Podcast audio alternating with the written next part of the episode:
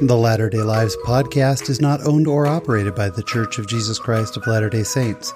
Any opinions expressed or implied in this recording are solely those of the host and guests and not of any specific organization unless otherwise stated.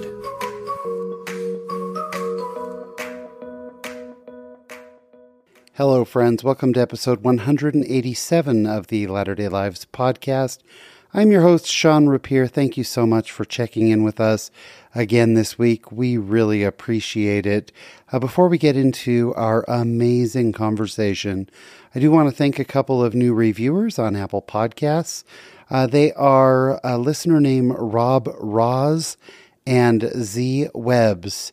And thank you both so much for your five star reviews and your incredibly kind words you know, these reviews sure help when people are looking for good content and they're searching for search terms like Latter day Saint. Uh, it helps them to find our podcast. So we really are grateful for it. Another thing I want to point out, and I do want to thank our listeners who have participated. You know, we have uh, an amazing uh, social media manager in Skylar Fleming. He does such a great job. And he has been sharing on our social media our final question, but with our listeners, and that is what does being a member of the church mean to you? And if you want to participate, you can either send us a direct message on Instagram or on Facebook, or email social at latterdaylives.com. Tell us what being a member of the church means to you. And uh, Skylar has been sharing it on our social media. I love seeing what our listeners have to say uh, with their answer to the final question. I just I think it's awesome. So please jump in and participate with us on on this. Okay, my guest on the show this week, Del Parson, might be the most iconic artist uh, that we could possibly interview. Uh, I was so blown away when I went to his website delparson.com and I, I would almost suggest if you if you're not sure exactly which paintings Del Parson has done go to delparson.com. It is unbelievable how many paintings he has done that are hanging in chapels, in temples, in church offices, in mission homes, uh, on the covers of uh, programs in wards, baptism programs. I mean, all these iconic paintings. And I had some really incredible experiences, not only talking with Del, uh, but then editing and putting the show together. And in fact, uh, this week in my latter day life, I will give a little bit of behind the scenes on my feelings about this week's episode. It's all coming up. So sit back, relax, and enjoy this week's conversation.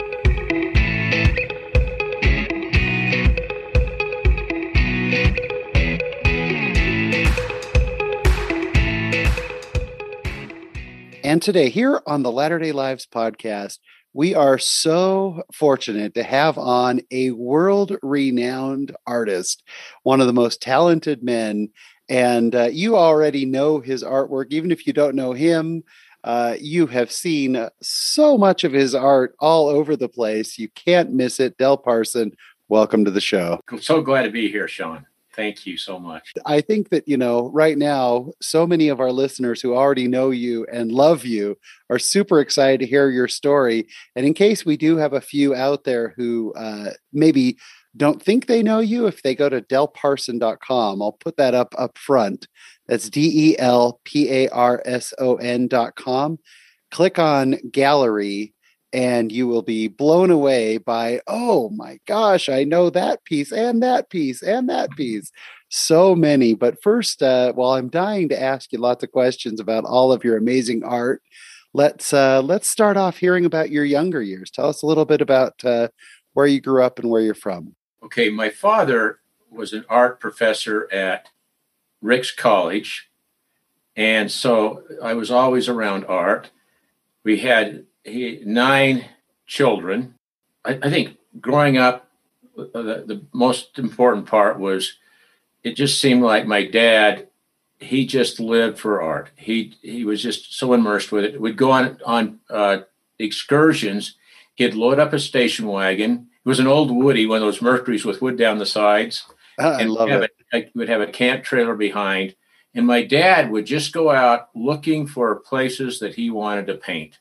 Mm. And we'd be driving down the road. He'd see something. He'd pull over, set up his easel, and sometimes my mother would set up that camp trailer, and that's where we'd spend the night. So my younger years, I was exposed to painting and drawing and and art shows and the, you know the whole thing. What a great way to grow up.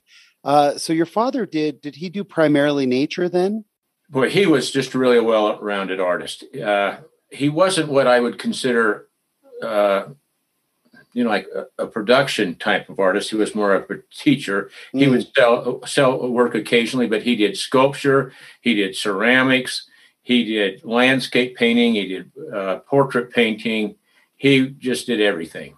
I actually have two brothers that are in art. Leon is a phenomenal artist. He, as you know, say if, if you go to the uh, convention center, you know, in uh, at Salt Lake where they had the you know tabernacle choir and all that. Yeah, he's done so many of the general author- authorities' portraits. Really, just numerous. In fact, I you know I'd say almost every every one that's there, he's the one that painted those. Wow. So that's Leon. And he paints a lot of paintings of, you know, like mural paintings to go in temples too. Oh, that is incredible. So was this something that was encouraged by your dad?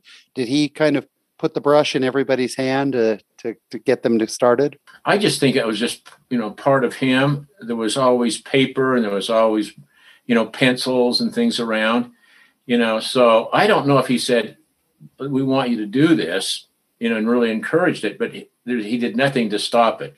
Mm. So it was just kind of a natural thing. How old were you when you first realized you have you that you have this artistic talent? Uh, what this is this is part of my story. When I started getting a little older, I actually did not think I was going to be an artist. I had a little bit of a period of time where I thought I was going to rodeo. What?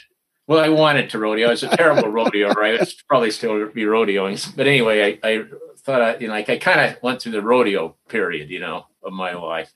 Oh, that's great. So it right. wasn't until you were older that you really developed your talent. Yeah. You know, I'll just tell it just, to, you know, uh, it's not as simplistic as this, but I remember there was a rodeo and I was at, at Ricks College and we're getting ready for the rodeo. They used to have a rodeo team at Ricks. Mm. And we're getting ready for the rodeo and the coach was assigning different people different things to do and he and he looked over and i thought he was going to tell me to go out there and ride the tractor around and rough up you know smooth out the uh, arena and things. And he looked over and he knew my dad was an artist. He said what we need from you parson we need a big sign to go across main street to announce this rodeo. So we want we want you to paint a sign for and and he, he assigned myself and maybe another other uh, cowboy guy. And anyway, we are painting on this sign, and I remember him saying, "You've got a talent. I wish I had a talent." And you know, I, anyway, I painted that sign, and I actually found out that I enjoyed painting the sign more than getting bucked off by the bull in the rodeo. that I that I actually, and I don't know if that was totally, you know, that is kind of simplistic, but I started taking art classes for my father, and as soon as I did, I just it was just like like heaven, you know. And I you'd go in and you just you'd start you know drawing or painting, and, and all of a sudden you'd say, "Boy, that looks like what I'm looking at," and it was just sort of magical. That and is so incredible. I, so I just kept, you know, kept doing that. Yeah. So when you were younger, when you were growing up, what were your hobbies? What were you into? I love nature. I, you know, probably I just love to go on hikes. I love hunting and fishing. You get through high school. What what came after high school? Did you go right to Ricks? Yeah, I went to Ricks, and I graduated from Ricks, and then I went to Utah State for a little while, and then I went to BYU, mm. and I got for my undergraduate and also for my MFA or Master of Fine Arts. And and when you were at BYU, did you know then, hey, this is my path. I am going to be an artist for life? Yes. I, I, I just, well, first off, I, that's what I did. You know, I, I, that's what I could do. You know, I, I like other things I did not really enjoy other classes, but I loved art. So, and I was better at that than anything else. So Ah. it wasn't necessarily that that's what I chose. It was almost that's what I did. Yeah, it kind of chose you. Yeah, it That's- chose me. That's Yeah. awesome. Do Yeah. you remember the first piece you did that you thought, "Wow, this is like professional level. This is this is something that people would buy or that uh, a museum would hang." I, I can't, I don't think there's any one piece that I can think Mm. of. You know, I, I do know when I was an undergrad, you know, like a graduate or started being in graduate school, I would do por- people's portraits and people would buy them. I don't, that's kind of, you know, how I made some extra money, especially around Christmas time or something. Did you ever have in the early years a portrait that just didn't come together, or you just Oh, could not get the pieces to come together? Guess what? That happens today. No, come on. Oh, it does. It does. you know, as hard as you try, some paintings turn out a lot better than others. you know. Okay. and uh, you try as hard as you can on every painting. Sometimes you just work and work and work, and it never really comes about. How was your experience at BYU? It was great, and I'm probably going to tell you what happened in my life. You know, the, the big the big change in my life. So here here we go. Yeah. I was at BYU, and my plan was to just go off and be an artist. And I kind of had somewhat ideas of, hey, I'm going to go off to New York and be a, a, a, a painter in New York. You know, just kind of as an artist, you're thinking that's the place you go. And I was sort of thinking, well, you'll, you're going to go there, and, and I probably thought you're going to be a starving artist. You're going to be in a little single room apartment somewhere with a, a light hanging down from the ceiling with maybe a chain on it or something. I, that's just sort of your big dream in life to go off and be an artist. The other thing I would just mention to you, I was not really what I would call a great Mormon boy. Mm, okay. I was, Yeah. yeah, I, I think I, I kind of had a friend like the chief of police because I got to see him once a week. Oh, when I was, you know, I was kind of a, basically a juvenile delinquent when I was wow. Okay. age. Uh, when I was at Ricks College, you know, I kind of one of the top artists there, and, and I won some uh, kind of major award. And so they asked me to have a, a one man show at Ricks College. Hmm. And I did. And then I did a painting that was kind of, you know, under, under like kind of a secret me- message in the back, which was a little bit not uh, the best thing to, to be saying about Ricks College and things. anyway, I got in major trouble, Uh, and, and I was asked. I was asked to leave. what? Really? Yeah, yeah, yeah. I was asked to leave, but but it, the semester was al- almost over, so I didn't really get kicked out. They just said we don't want you to come back. It was right at December in, in December. So, but hey, but the rest of the story, which I just think is so interesting, uh, maybe 15 years later, and my stake president that was really involved in kind of some some of this a little bit. 15 years later, I was giving the uh, Young Alumni Award from Ricks College. Is that kind of ironic? so, in your acceptance speech, did you mention that you were uninvited No, I back? did not. But what the coolest, the coolest thing around was here was that stake president of mine that was so upset with me. He, uh, he was in the he was in the audience, and I'm up there giving my acceptance speech, and I'm going, oh, you know, you're just going, what is this? Anyway, right after he just came up and gave me a great big hug, and I think that's the church. Oh, what a blessing! That's yeah, the that's that is the church. Yes. the church the church you, you make some mistakes but the leaders are just phenomenal and and they're going to uh, love you and welcome you back you know you know so I, I thought that was a real cool experience anyway That so- is awesome. see we're getting to things that i wasn't planning on talking about but it just came out Hey, I love hearing it. We love. We want to hear all this. okay anyway i was at ricks college i mean byu with all these big plans about what i'm going to do. And all of a sudden i went to a dance and i looked across the room and there she was. So i remember going over and i remember some other guys felt the same way. So you had to kind of work your way through it but but i asked her to dance. Here she was and she was you know really a cute girl but and she was on academic scholarship at BYU. But the thing that was most impressive about her to me was the fact that she really had really high standards. And, w- and when I was around this young lady, she made me kind of say, that's the kind of person I want to be. I started going to church. I hadn't gone to church as much as I should have. Like I remember going to church and hearing about a patriarchal blessing. Somebody mm. got up and started talking about a patriarchal blessing.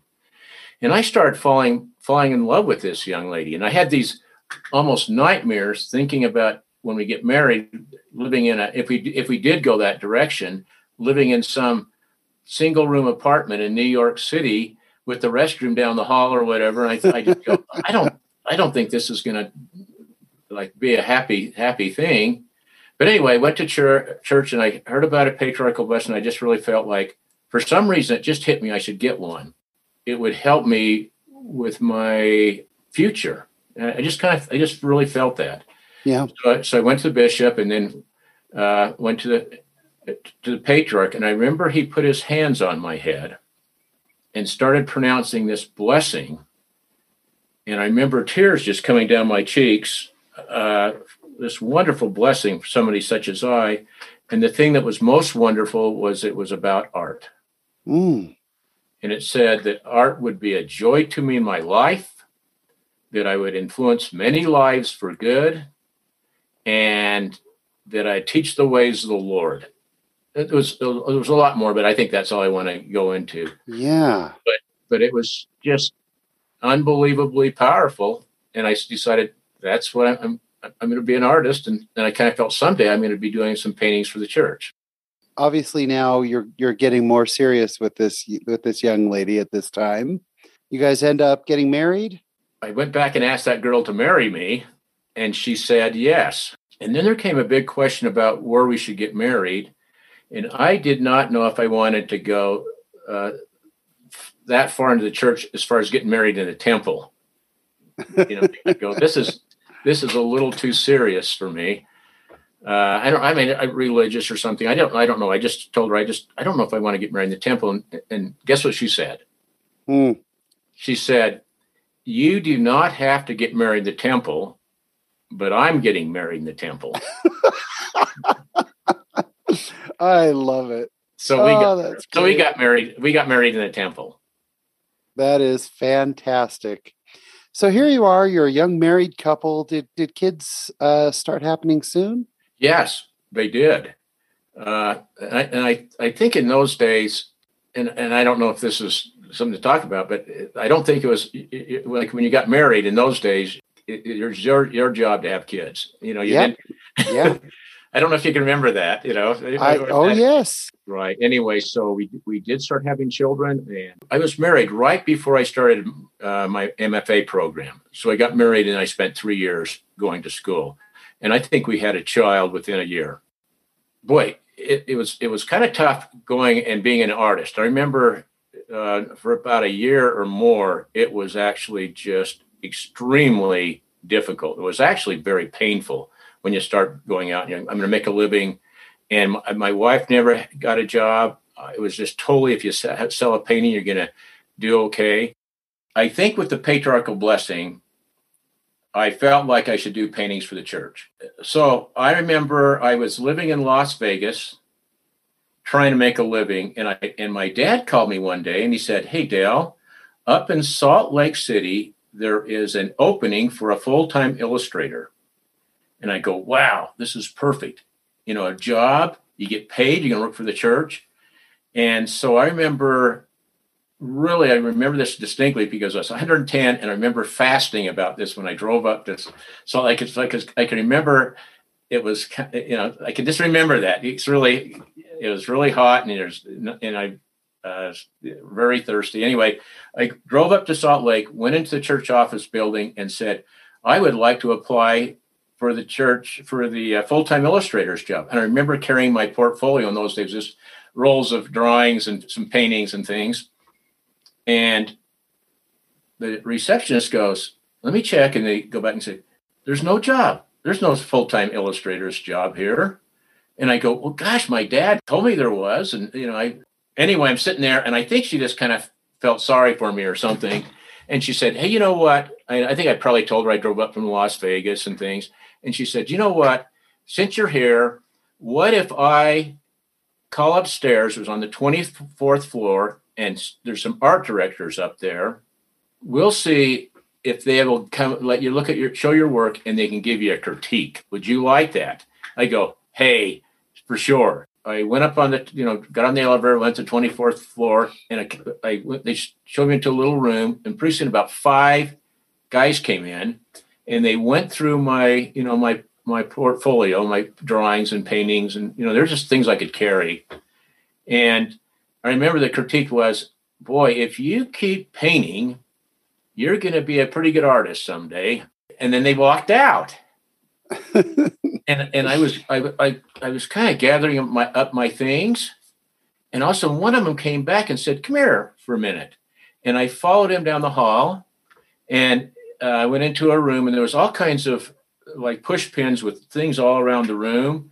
Anyway, it was the art director of the Ensign magazine, and he said, "Would you like to do some paintings for us? A, painting for us for an article?" And so they gave me an article and they said, this is what we'd, what you'd like you to do. And, you know, I go, great. And I was really surprised on the deadline. And then another guy came in and said, come here. And it was the art director for the children's friend. And they said, would you like to do a, a couple paintings for us for an article? You know, it was illustrations. I guess that's what you call it. And I said, you bet. And I remember I didn't ask how much I was going to get paid, and I'm so glad I wouldn't. I, I didn't because I wouldn't have worked as hard as I did. but anyway, that's kind of a little bit of how I started painting, doing paintings for the church. I, I would do something every once in a while for the church, and there was no way you could make a living on what what what I was doing for the church for the Ensign magazine. It was, mm. and I remember that I had just sold a painting, and we moved into a ward in Salt Lake area. It was actually West Jordan. And I remember the bishop getting up, and it was right at December time. And he said, Remember our building fund. Mm-hmm.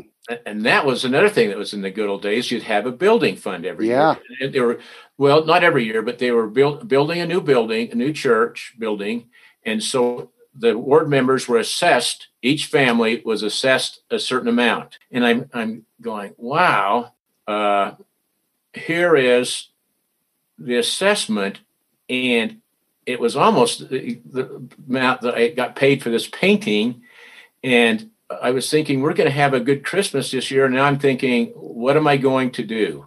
If I pay the building fund, I don't think we're going to have any Christmas. And I was also thinking, gosh, I just moved in December. That means it's only one twelfth of the, of the assessment.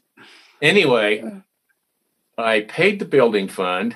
I have never had like this is this is really simplistic, but I have never had money problems since that. I just think it's kind of like it, uh, I felt like I, I, just felt like God was my partner and He wanted me to succeed. I I started doing paintings for galleries, and the paintings just did really really well. And, and there's probably more to, to, that story. There's a guy named Ed Rogers.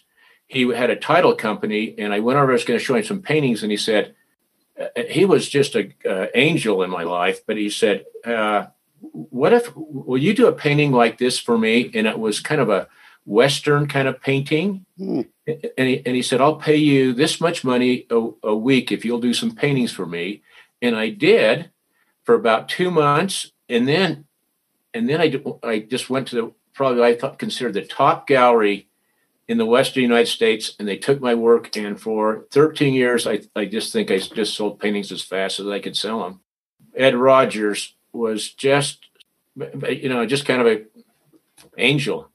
When did you start doing? Because a, a lot of your work is Christ, right? Um, I mean, it's a, a, lot of portraits of Christ as well as you know um, life shots and scenes. When right. did you start painting Christ? Okay, this is the rest of the story here. The Ensign magazine called one day and they said, Will you do a painting for us of the spirit world? And I go, What would you like in the spirit world? And they basically said, We haven't been there. So you can do whatever you want. Hmm. And a lot of times you're doing a painting, you kind of imagine being there. So if I was, you know, all of a sudden I died, I'm in the spirit world. What would I want to see and what would I want to do? And I thought, I would like to see my wife in the spirit world. And so hmm. I, I, I chose a painting and I decided to paint her uh, meeting me in the spirit world.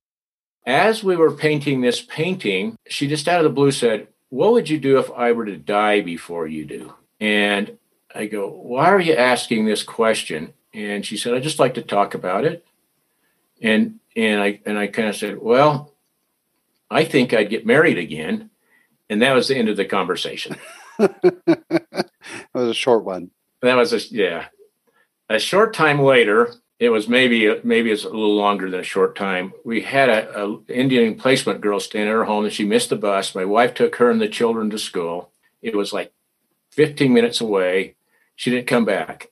I go, wow, what's happening? The phone the phone rang, and it was a police dispatcher saying we'll have an officer at your door shortly. The doorbell rang. I opened the door, and a policeman said, "I have some bad news. Your wife has just been killed in a car accident." I think people go through these kind of things, but it was unbelievably just overwhelming. And uh, and what's inter- what's interesting at that moment, you know, you go, what's what's important? What's this life all about? And at that moment, the only thing that was the most important to me was that I was married to my wife in the temple and that I tried my hardest to keep the covenants. That was more important than my home, my job, painting, anything. Uh, the officer said, You've got to pull yourself together because you have some hurt kids too. And I went to the hospital and I had three children at the time. Two were unconscious and in a bad way. One had a broken leg. Uh, and I remember pleading with God that He would spare my children. I remember giving blessings that that they would, that especially one would live. And I and I and when I was doing that, I felt I should not be do, asking for this. I just should not be asking for it. Uh, my dad came down from Rexburg, and I went and we went into that little girl and said, "I will be done." And she died a short period of time later. Now, how does this relate to Christ?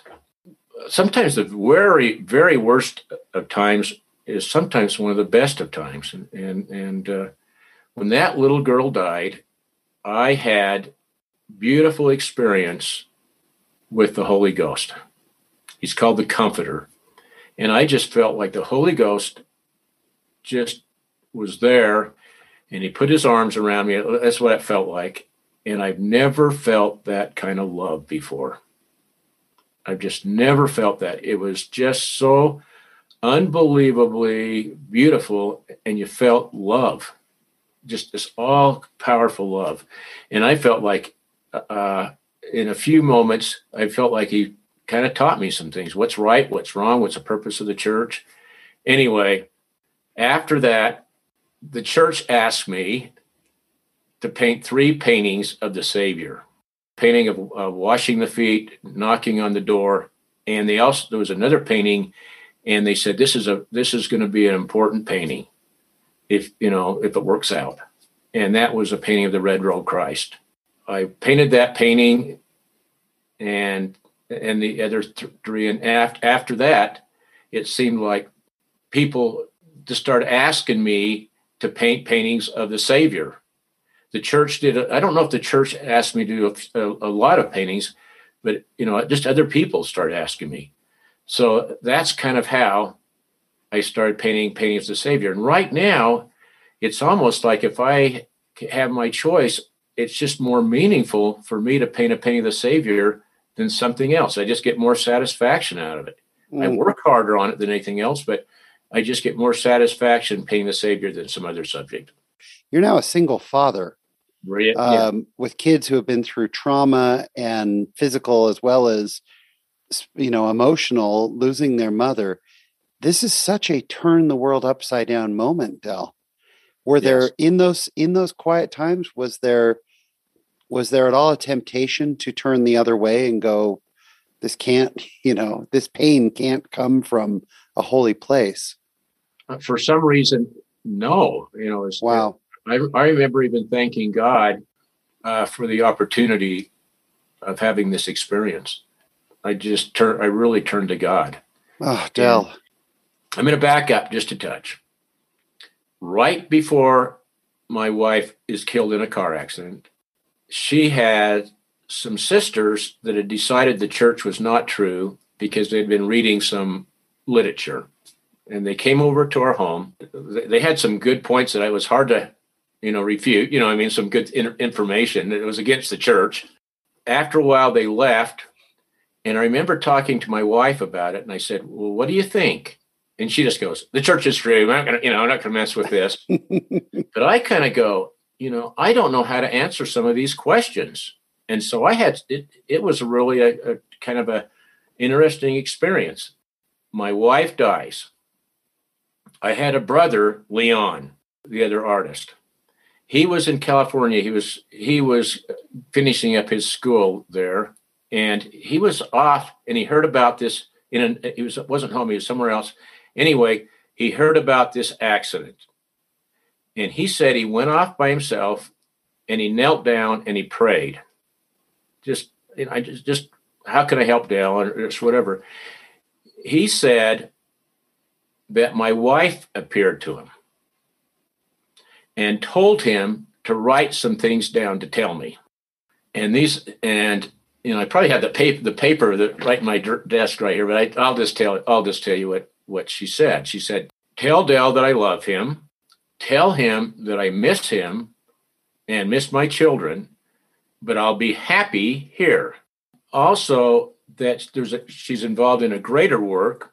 And then my brother said, "Is there anything else you would like me to tell Del?" And she says, "Yes." You tell him the church is true, he'll understand. And I, and he goes, "What?" Anyway, she got, he told me that she went right up to his face and pointed to him and said, "You do it. You tell him the church is true, he'll understand." You know, I probably if my house was burning down, I would grab that paper and take it because it's meant so much to me. There was also an, an, another part that said, when you meet Del and you give him this paper, the Holy Ghost will be there and confirm that these things that I they're here are true. And this is so that you might know that I am. That's kind of a, a little bit strange writing there, but that's what it, what it was. Just this is so that you'll know that I am. So that was uh, Del, that is beautiful. right. What an incredible experience and what a blessing in a tender time To very have that come time. through. and by the way, I I, I met a, a wonderful, wonderful lady later. I went, I moved up to, you know, I kind of didn't want to be around the home that home I was in. Just wanted to get away for a while. Uh, moved up with my parents for a while to help with the kids in uh, Rexburg, and there was a wonderful, uh, wonderful woman teaching there at, at Ricks College that we became acquainted with, and you know she's another angel that came into my life and and she quit her job and went off to be a, a artist wife How fantastic. And how long have you two been married now? we've been married 40 something years so this is a long time ago you know a long time ago This is wonderful. And then do the two of you have children together? yes we have four children Yeah. What a blessing. I also will interject here uh, to your wife's credit. She is also your IT person. So that's I know, I- wonderful. i can't do a thing i i'm not good at well hey we this is this is kind of and she's starting to regret this the thing the deal we made i said hey i'm asked her to marry and, and here's our deal i'm going to paint and you do everything else and she said yes but now she's starting to think that wasn't a good idea that, that, that's not she. After we've been married forty years, and I think just recently she's starting to wonder what is what was this all about? You know, Oh, but, but yeah. she's she's just been a, a genuine uh, help, and uh, I think being an artist is is really demanding, and and she has just been great to help with Well, my career. Yeah, She did a tremendous job getting it so that we could have this interview. Right. So I I am very grateful for her. yeah. You, and- you can tell I was. The, I just backed off and said, "Hey, there you go." I love Yeah. it. So now I want to get into some of these works of art because Okay. Del, you have painted some of the most iconic, just incredible uh, paintings that our audience far and wide knows very, very well. Well, you know, the one that's been published by by far the most is that Red Robe Christ. But uh, the, a painting that just I just am very happy with is one is called Perfect Love. It's Christ with Children. I, I think that one is is I, I just think it what it does it it it's just shows Christ with these four uh, three children. Christ is very accessible. They're happy, and it's just it- it's a painting like it's it's that painting where I got that feel like the feeling when when my daughter died. It's Christ's love there, and, and I'm very happy with that painting. It, it's one of the things I love about our church is that we have paintings like this that are embraced. Um, I know a lot throughout Christianity is a lot of Christ on the cross, Christ in Gethsemane. It's a lot of pain. It's a lot of, but I, this is how I love to picture Christ, and it's such a beautiful painting. Talk about the process. Were these children that you knew? Did you and and then for Christ, did you have someone sit for it, or what's your process? Yes. Okay, the process is I teach it at Dixie State. I just had a student and I looked at him and I go, Boy, I really like your nose. He's had a great nose. so I said, Hey, I'll, I'll tell you what. What if I pay you $300 if you grow a beard and pose for a painting I'm doing? And so he said, I'll do it. So I, I think about, I think, I think he grew his beard for three months or something. I, anyway, so then I knew some people. Uh, my actually my daughter-in-law had a sister with some some children. So three of her of of the children in that painting are hers, and then and then their friend is another person. So, and and what you what I do as an artist, you take you know you take uh, photos, and then you probably sometimes it's almost impossible to get the perfect photo. So you'd probably take a little bit from here and a little bit from here and a little bit from there, and and put it together. Yeah, incredible. One of the most beautiful pieces, you know, another one with children, uh, which is just called Christ and Children, has a really cool backstory with the uh, primary general presidency. basically what happened is uh, one of the board maybe one of the pri- primary presidents he went to africa and she said you know she just came with this feeling that we've got to have christ with more you know with different nationalities and so that, that was asked i was asked to you know to paint that painting i think the only thing that's kind of funny about that is my son is one of the models and his good friend was playing soccer with him as the the uh, young black boy there. Anyway, uh, I painted the painting, and I, I was asked to do some more paintings for the primary. And we went. I was up in Salt Lake, and it was it was hanging in the foyer at that time. And my son went over and sat underneath the painting, or you know, sitting there trying to take that pose and hoping somebody would recognize him. and nobody said a thing. So it was a big, major disappointment in his life. Anyway, Another one I wanted to talk about is, you know, we, we have a lot of paintings and interpretations of Joseph Smith. Right? You have a stunning portrait of Hyrum Smith. yes. How did that come together? Well, I, I did a painting of Joseph Smith, and uh, it was for a book on Joseph Smith. And then someone else was uh, writing a book on Hyrum, so they asked me to paint a painting of Hyrum. And what's really cool on both those paintings, I actually used a death mask on both of those paintings. That I remember with Hyrum, I was doing it, and it seemed like you know I was using the death mask, and I go, something's wrong with it. His nose is out of line or something. and then I realized he'd been shot in, you know, that death mask, he'd been shot in the face. And so I, but, uh, so those paintings were done basically using the death mask. And I thought the one of Joseph Smith, he had that cool smile on his face too. That I just thought was amazing in, in, in death. Another truly iconic piece of yours is He is Risen, right? Uh, which has Jesus coming out of the tomb. Um, how difficult was that process to figure out something? I mean, because you capture him coming out, which means a whole lot to a whole lot of people. Right. And I don't. I hope I don't ruin your the cool thing about it. But somebody just commit, you know, asked me to paint that painting, and it was it, I was living in Cedar, and he and somebody called me and said, "Would you do a painting of Christ coming out of the tomb?" And they said they had just been to the Holy Land and visited the Garden Tomb, and they experienced coming out of the tomb, and they asked me, "Would you do a, a, a painting for me of that event?" And they also said in that particular painting, they said, "I would I would really like you to put the painting of the red robe Christ face on that painting, mm. so you, you, can see that it's, it's similar." anyway, so I, I, said, "You bet, I'd, I'd, be glad to."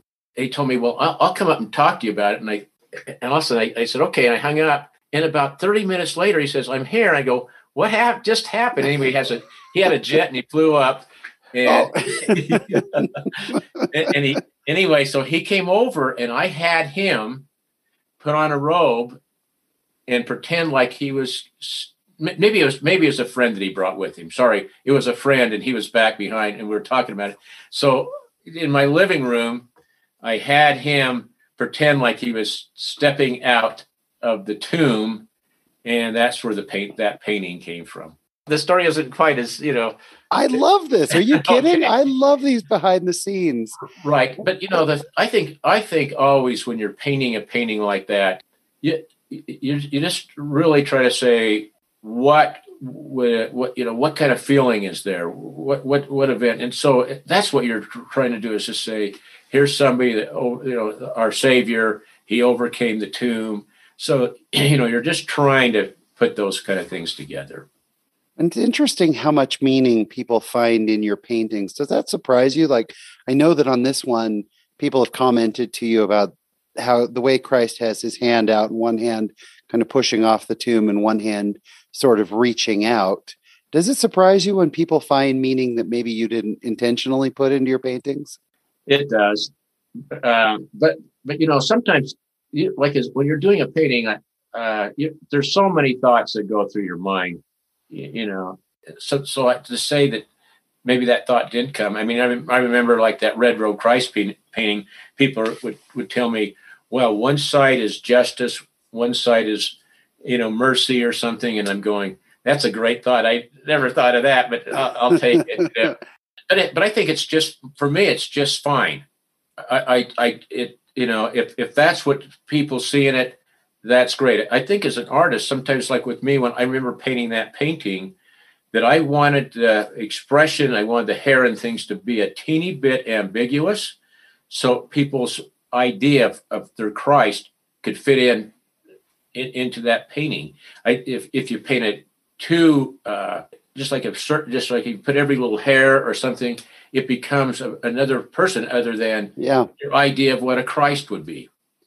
So I have that happen sometimes with photo or video, where sometimes I'll see a video or a photo of Christ and I'll go, "Wow, that is how I see him," and then some other actor will play him. Go, Whoa, that's not him. right. I think we all do that a little bit.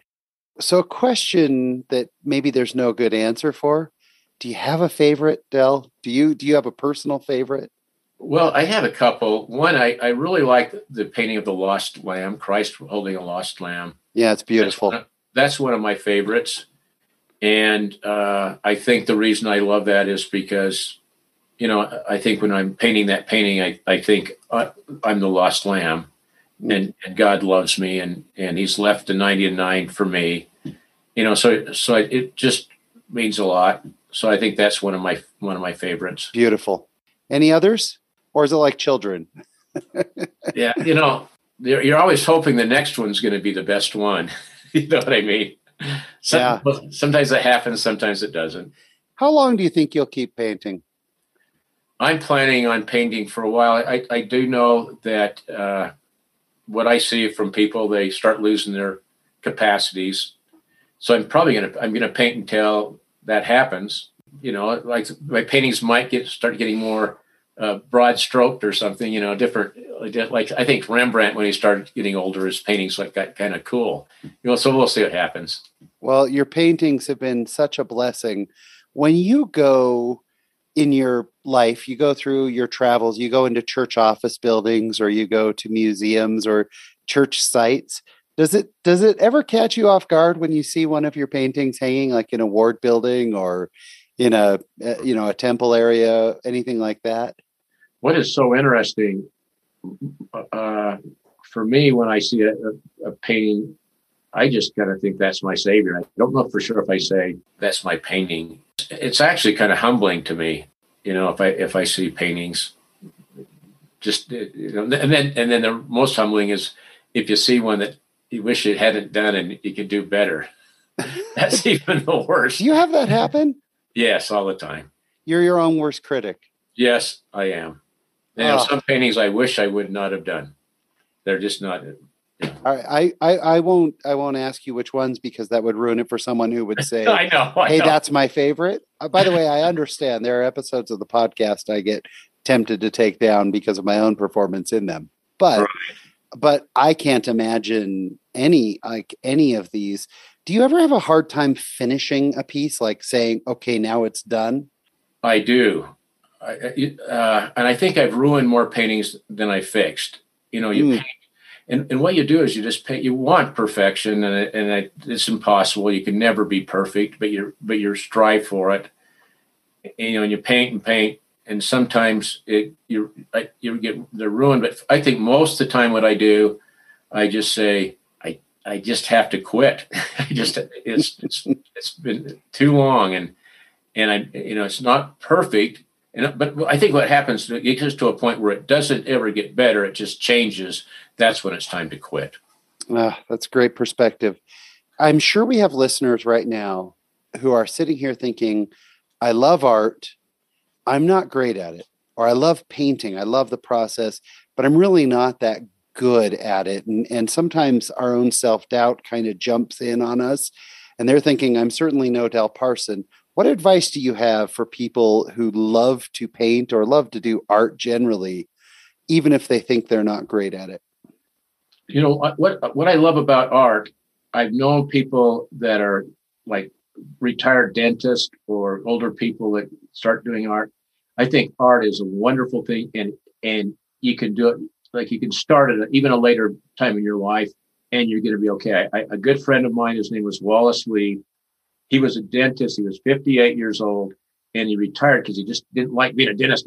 But he started taking art classes. And he said, he said, boy, art saved my life. And before he passed away, um, you know, a while ago, but he became a unbelievable great artist. There's other people in our ward that are just, you know, they, they just taken, done some paintings and stuff in their later years. And, and when they're, uh, and they're just gorgeous paintings. So I just think, go for it. Now, if if you ask about what about making a living at it, uh, I would just say consider the price. It's going to be a very you're, you're going to have to like just to have to have a wife that does everything else. and here we are full circle. Del i yeah. so thoroughly enjoyed this. Before we ask you the final question i want to make sure people know that the probably the best way i assume is your website which is yeah. del, delparson.com uh, d-e-l-p-a-r-s-o-n and uh, just it is such a joy to scroll through and just see all of these incredible iconic pieces that i've seen so many places we're going to wrap things up with the question that we ask all of our guests, and that is, Del, what does being a member of the church mean to you? Boy, it, it means everything. Just like the the fact that you're going to see your see your family again, it gives me hope, mm. great hope that I'm going to see my family again, and you're going to be with your wonderful uh, children. And, and I just am so thrilled about my love of the Savior. I, I just love the Savior. I, I don't, you know, I, and it's kind of a little bit, I you go, why? Why do you love us? It's, it's, I think it's just inside of us that we love the Savior and, and I, you kind of just turn it over to him and just say, thank you. And that's what the, the church is. Hopefully when I see him again, I hope he's not going to say, you know, I didn't really like those paintings. no, no, no. yeah. yeah. But oh, you're, hoping, no. you're, hoping, he's going to be okay with it. Anyway. Well, I, I, I would never, I would never expect that I could speak for the Savior, but I, I am quite sure that he is very pleased with how you've used your talents. He is a husband, he is a father, he is an incredible artist who has built the kingdom by sharing his talents with millions. Del Parson, thank you for sharing your latter day life with us. We appreciate it. Thank you so much, Sean.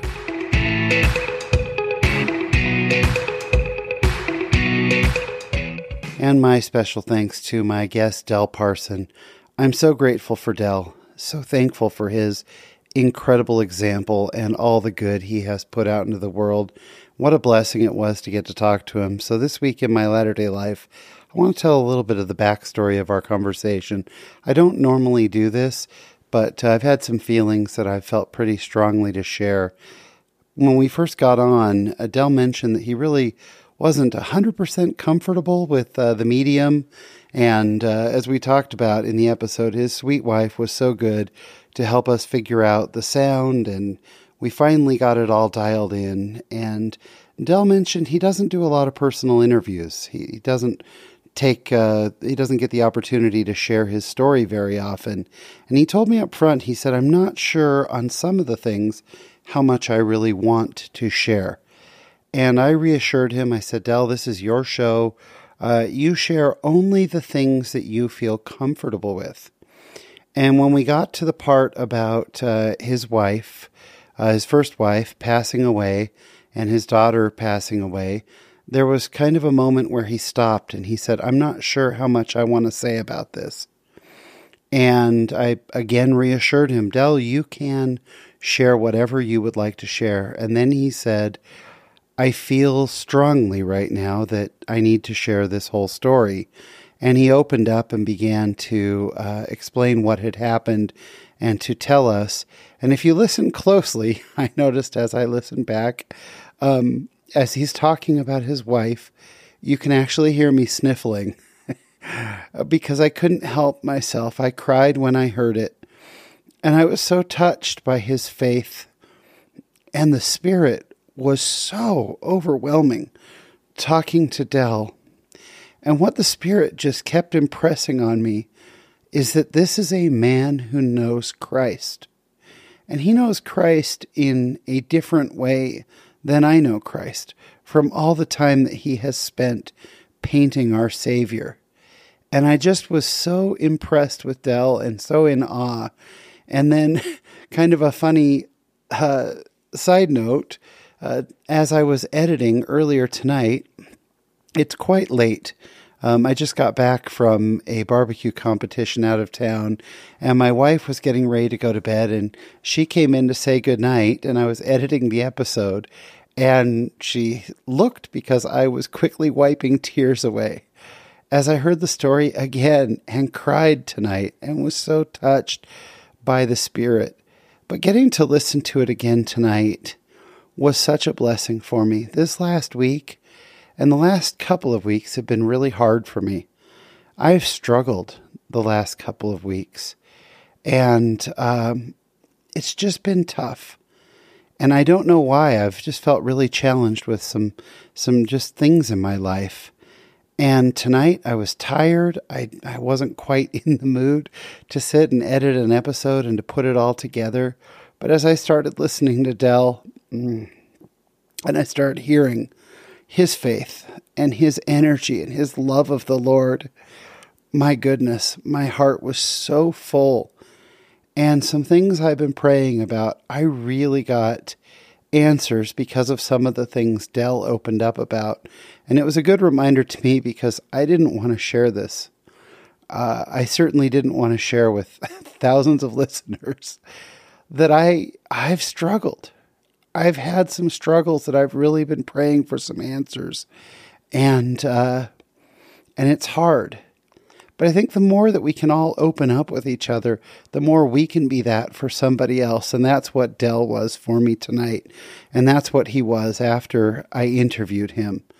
And I think that we all know God and we all know Christ in different ways. Again, I think that Del has gotten to know the Savior by painting him. And this is not doctrine, this is just my thought. I think that parts of the veil are thinner for Del and that they had to be so that he could capture the Savior through his medium. But every one of us has gifts of the Spirit. And he really inspired me tonight to reevaluate how I'm using the gifts that God has given me. Where is the veil thinner for me? And where can I serve? And how can I help other people? And my heart is just so full tonight. And that was an answer to the prayers that I've had recently. And what a blessing Del is and there were he wasn't going to share the part about uh, his his brother seeing his his wife right after she had passed away, and he said, "Well, I guess I will share this." And again, that touched me in in such a way. And there were three or four times where he said, "Well, I'm not sure that I want to share this." And each time, I always tell my guests, "I don't want you to share anything you're uncomfortable with." And each time, he said, "Well, I just feel like I need to share this with your audience." What a blessing it is. I hope we'll all open our mouths and that we'll all share the things that we're going through because the more that we do, the more that we can strengthen our brothers and sisters and serve them. And the more we do that, the more we get to know Christ, our Savior. I'm so grateful for Him, grateful for our Savior, and uh, for all the good that He does and for all of the blessings that I have received, and grateful for people like Del and listeners like you, and for this amazing church we get to be a part of. And that's what's happening this week in my latter day life. Thank you so much for tuning in again this week. We really appreciate it. Uh, if you know anyone who would enjoy these stories, I know we say this every week, but if you could stop, it would mean the world to us. And just think of someone who might be down a little bit or who just needs a pick me up, who would hear a story like Del's, and uh, and that it would really brighten their day. Uh, also, we again we just so are grateful for our five star reviewers. Thank you so much for your reviews. Uh, what a blessing it is to have the community that we have. The Latter day Lives podcast was produced by Gene Chittister. Social media by Skylar Fleming. I've been your host, Sean Rapier, and I think that's about all we got for you this week. So until we meet again, there is a great big beautiful world out there. Go be in it, just not of it. Thanks for listening.